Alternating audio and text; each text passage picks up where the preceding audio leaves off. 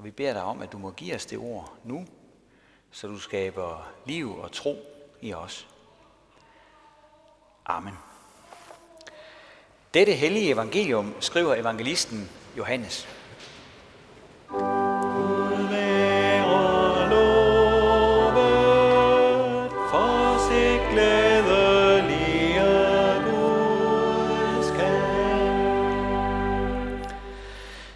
Jesus sagde, elsker I mig, så hold mine bud. Og jeg vil bede faderen, og han vil give jer en anden talsmand, som skal være hos jer til evig tid. Sandhedens ånd, som verden ikke kan tage imod, fordi den hverken ser eller kender den. I kender den, for den bliver hos jer og skal være i jer. Jeg vil ikke efterlade jer faderløse. Jeg kommer til jer. Endnu en kort tid, og verden ser mig ikke længere, men I ser mig, for jeg lever, og I skal leve. Den dag skal I erkende, at jeg er i min far, og I er i mig, og jeg i jer. Den, der har mine bud og holder dem, han er den, der elsker mig. Og den, der elsker mig, skal elskes af min far. Også jeg skal elske ham og give mig til kende for ham. Amen.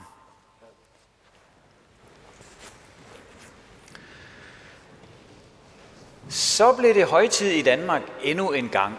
Mange redder sig et par ekstra fridage, og det er herligt, ikke mindst på den her skønne årstid.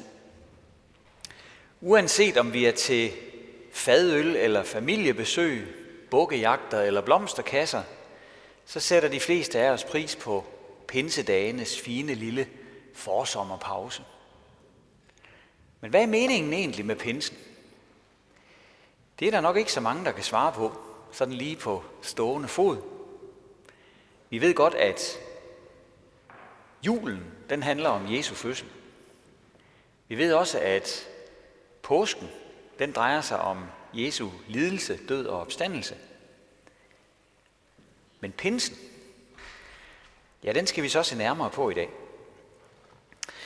I teksten, som vi lige har læst, der hører vi Jesus love de første disciple at der snart skal ske noget afgørende. Han vil nemlig sende sandhedens ånd til dem.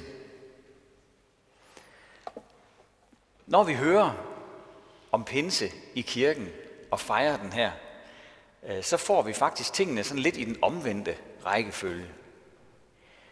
For de første tekster, Jakob læste, de handlede dels om et løfte fra meget gamle dage om det her, og dels om pinsedagen i Jerusalem, øh, hvor det så faktisk var sket. Sandhedens ånd kom faktisk, sådan som Jesus havde lovet. Så vi må prøve sådan at stykke oplysningerne sammen øh, hen ad vejen igennem gudstjenesten.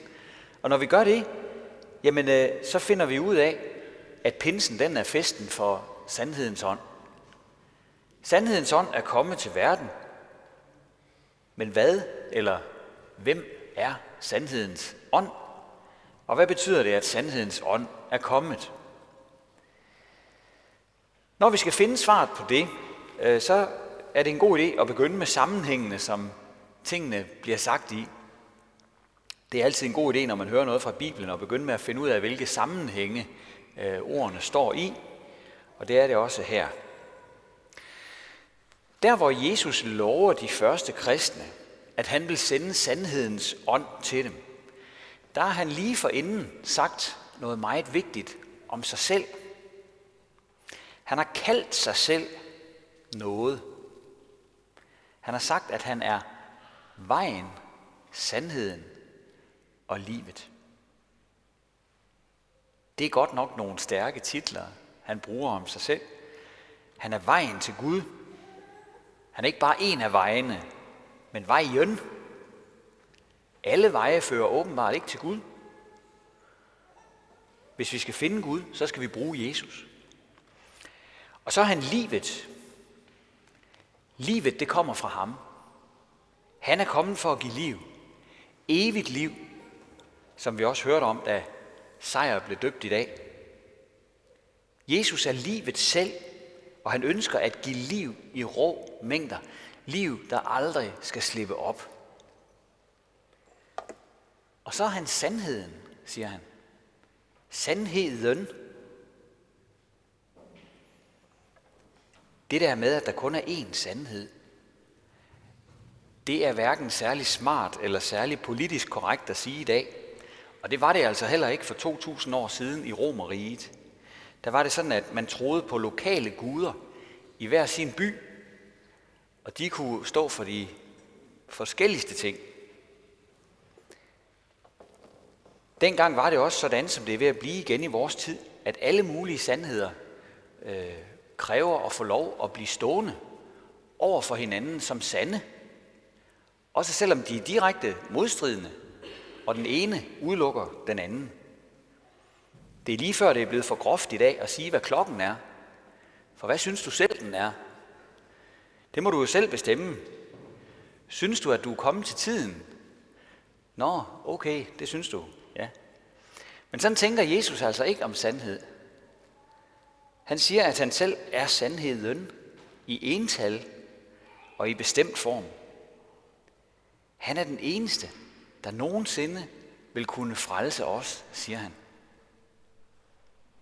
Han er den eneste, der står tilbage med sandheden, når alle dillerne og bølgerne er drevet over.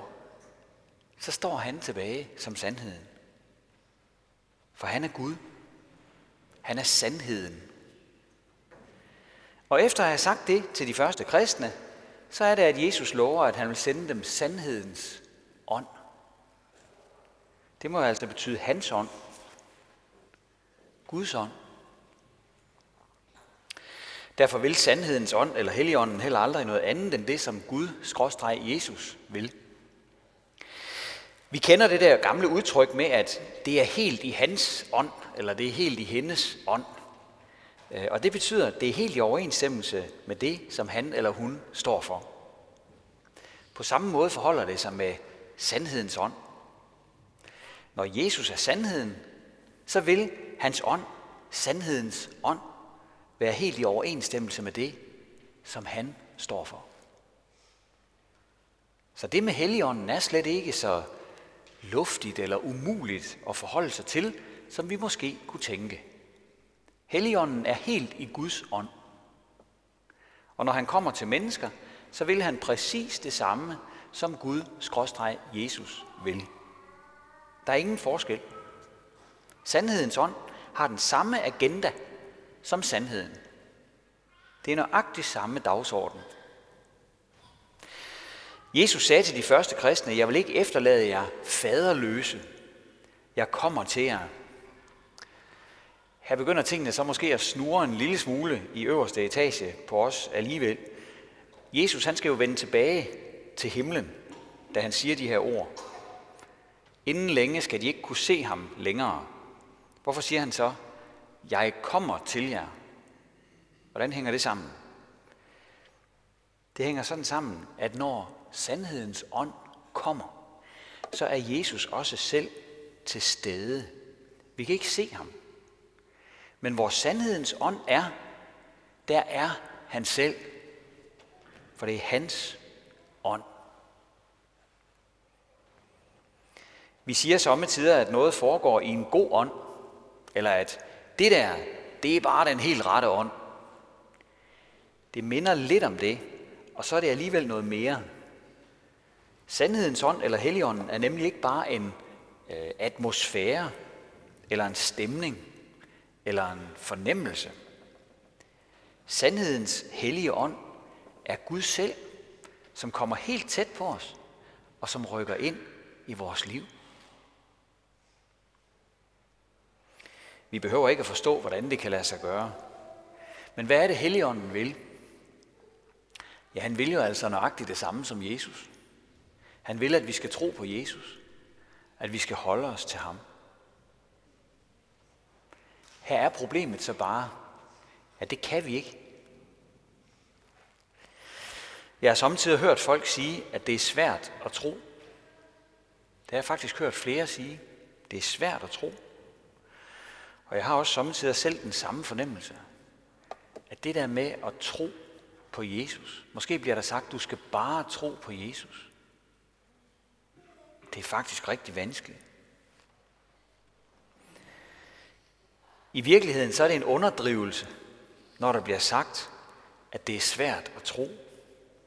For sandheden er, at det er umuligt for os at tro.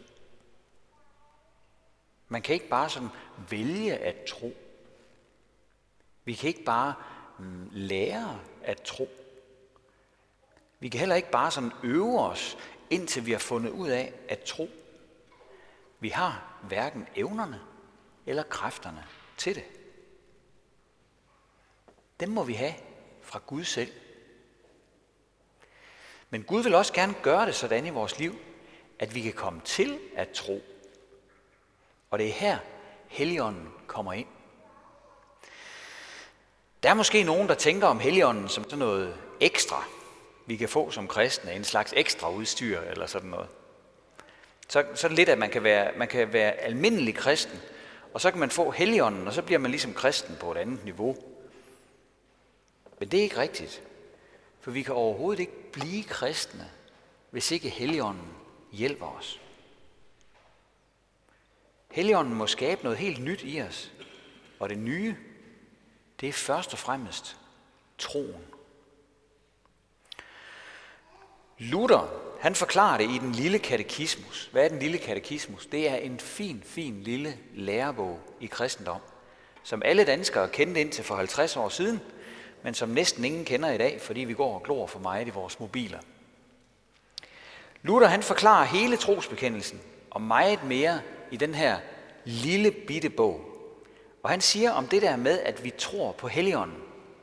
Der siger han, jeg tror, at jeg ikke af egen evne og kraft kan tro på Jesus Kristus, min Herre, eller komme til ham. Men Helligånden har kaldet mig ved evangeliet, har oplyst mig med sine gaver, har helliget og opholdt mig i den rette tro. Ligesom han kalder, samler, oplyser og helliger hele den kristne menighed på jorden og bevarer den hos Jesus Kristus i den rette ene tro. Det er jo ret så koncentreret, det her. Så lad os lige prøve at tage en bid af gangen. For det første, jeg kan ikke tro på Jesus af egen evne eller kraft. Det betyder, jeg kan ikke selv stable den der tro på benene. Jeg har ikke de hestekræfter i mig, som skal til. Jeg kan slet ikke finde ud af, hvordan man egentlig skal gøre for at tro. På en måde er det jo ikke så anderledes, end når vi skal tro på hinanden. Det vi også kalder for tillid. Hvordan har man tillid til andre? Hvordan skal man gøre for at få tillid til andre? Det er jo ikke noget, man kan finde ud af. Det er jo ikke noget, man øh, kan have evner til. Jeg er rigtig god til sådan bare lige pludselig at have tillid til alle mulige. Nej, det må komme fra dem, som vi skal have tillid til.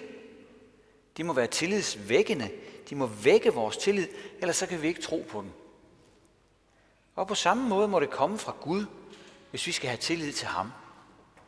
Og det gør det altså også, for Gud sender sin helligånd, sandhedens ånd, Jesu ånd. Og så minder han os om, hvordan Jesus er. Han minder os om, hvad Jesus har gjort og hvad han har lovet, og så forklarer han os, at præcis sådan er Gud. Og så sker der noget i os. Så begynder troen at, at krible og krable.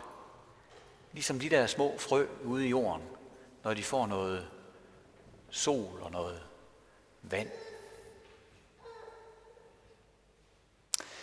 For det andet, Helligånden har kaldet mig ved evangeliet.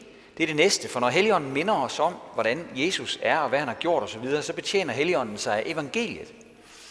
Evangeliet, det er de gode nyheder om Jesus, som står i vores Bibel, og som bliver givet videre, når der bliver prædiket om Jesus og alt det, som han står for.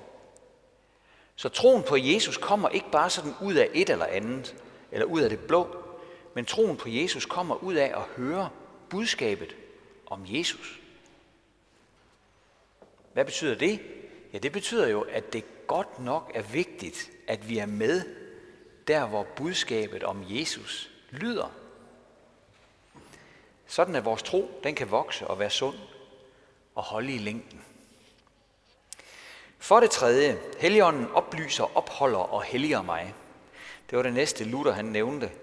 At opholde, det er sådan et fint gammelt ord, som vi ikke bruger så meget mere, men det betyder sådan noget som at holde i live eller holde ved lige. Guds helligånd lyser ind i vores liv og holder vores tro levende, så den ikke bliver slukket og bliver til ingenting.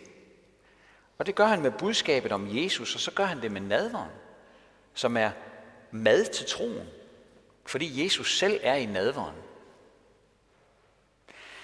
At Helligånden så også helliger os, når han er fat i os, det betyder, at Helligånden arbejder med os med henblik på, at vi skal komme til at ligne Jesus. Jeg synes godt nok ikke, at jeg ligner Jesus ret meget, hvis jeg skal være helt ærlig. Og det ville da virkelig være skidt at stå på prædikestolen og ikke være ærlig. Jeg synes ikke, at jeg minder ret meget om Jesus. Med alt det gode, jeg hører om Jesus. Men alligevel så tror jeg, at Helligånden har fat i mig. Jeg tror, Helligånden er i gang med mig. Helligånden har nogle planer med mig. Han fortæller mig nogle ting i min samvittighed. Og samtidig lytter jeg til det, han siger. Og så lærer jeg noget. Og andre gange, så går det knap så godt. Men sandhedens ånd har planer. Og sandhedens ånd har åbenbart bestemt sig for at fortsætte, selvom det må være op ad bakke. Og det er jeg virkelig glad for. Tænk, hvis han tog sin hellige ånd fra mig. Jeg ville ikke ane, hvad jeg skulle gøre. Så det beder jeg ham om ikke at gøre. Nu hvor Helligånden giver os tro og holder vores tro ved lige, og er i gang med at skabe os om til noget meget bedre, så er det jo vigtigt for os at vide, hvor det er, vi finder Helligånden henne. Hvor er det, sandhedens ånd kommer ind i vores liv i udgangspunktet? Det har vi faktisk for længst hørt i dag. Det blev nemlig sagt, da Sejr han blev døbt. Vi takker dig, himmelske far, fordi du ved din enborne søn har givet os den hellige dåb, hvor i du gør os til dine børn og skænker os helligånden med søndernes forladelse og det evige liv. Gud skænker os altså helligånden i dåben. Når vi bliver døbt, så melder sandhedens ånd sig på banen. Han rykker ind i vores liv. Det er en stærk forbindelse, der bliver knyttet der imellem Gud og os. Og så er der jo altså nogen, der ikke hører så meget mere om det. Men sådan behøver det ikke at være. For vi kan gøre en del for, at børnenes relation til Gud bliver bevaret. Sådan som vi også var omkring det i forbindelse med dåben i dag. Vi kan hjælpe dem hen, hvor ånden virker. For eksempel ved at læse børnebibel med dem. Ved at bede med dem. Lære dem at bede. Og ved at tage dem med i kirken, så de hører, hvem Jesus er og hvad han står for. På en måde er det ikke så anderledes, end når vi skal tro på andre. Der må være et fællesskab, et nærvær, for at tilliden og troen kan blive opbygget. Og her kan vi gøre noget for, at børnene kommer i nærheden af det fællesskab. Så bakker vi op om, at sandhedens ånd kan give børnene tro og tillid til Jesus. Vi kan ikke give dem tro og tillid til Jesus. Det kan sandhedens ånd. Og han kan også gøre det samme med os, for det foregår på akkurat samme måde, uanset om man er barn eller voksen. Det er det, vi fester for. Pinsedag. Ære være faderen og sønnen og helligånden, som det var i begyndelsen, så også nu og altid og i al evighed. Amen. Og lad os rejse os og med apostlen tilønske hinanden, som apostlen gjorde. Hvor Herres Jesu Kristi nåde, Guds, vor Fars kærlighed og Helligåndens fællesskab være med os alle. Amen.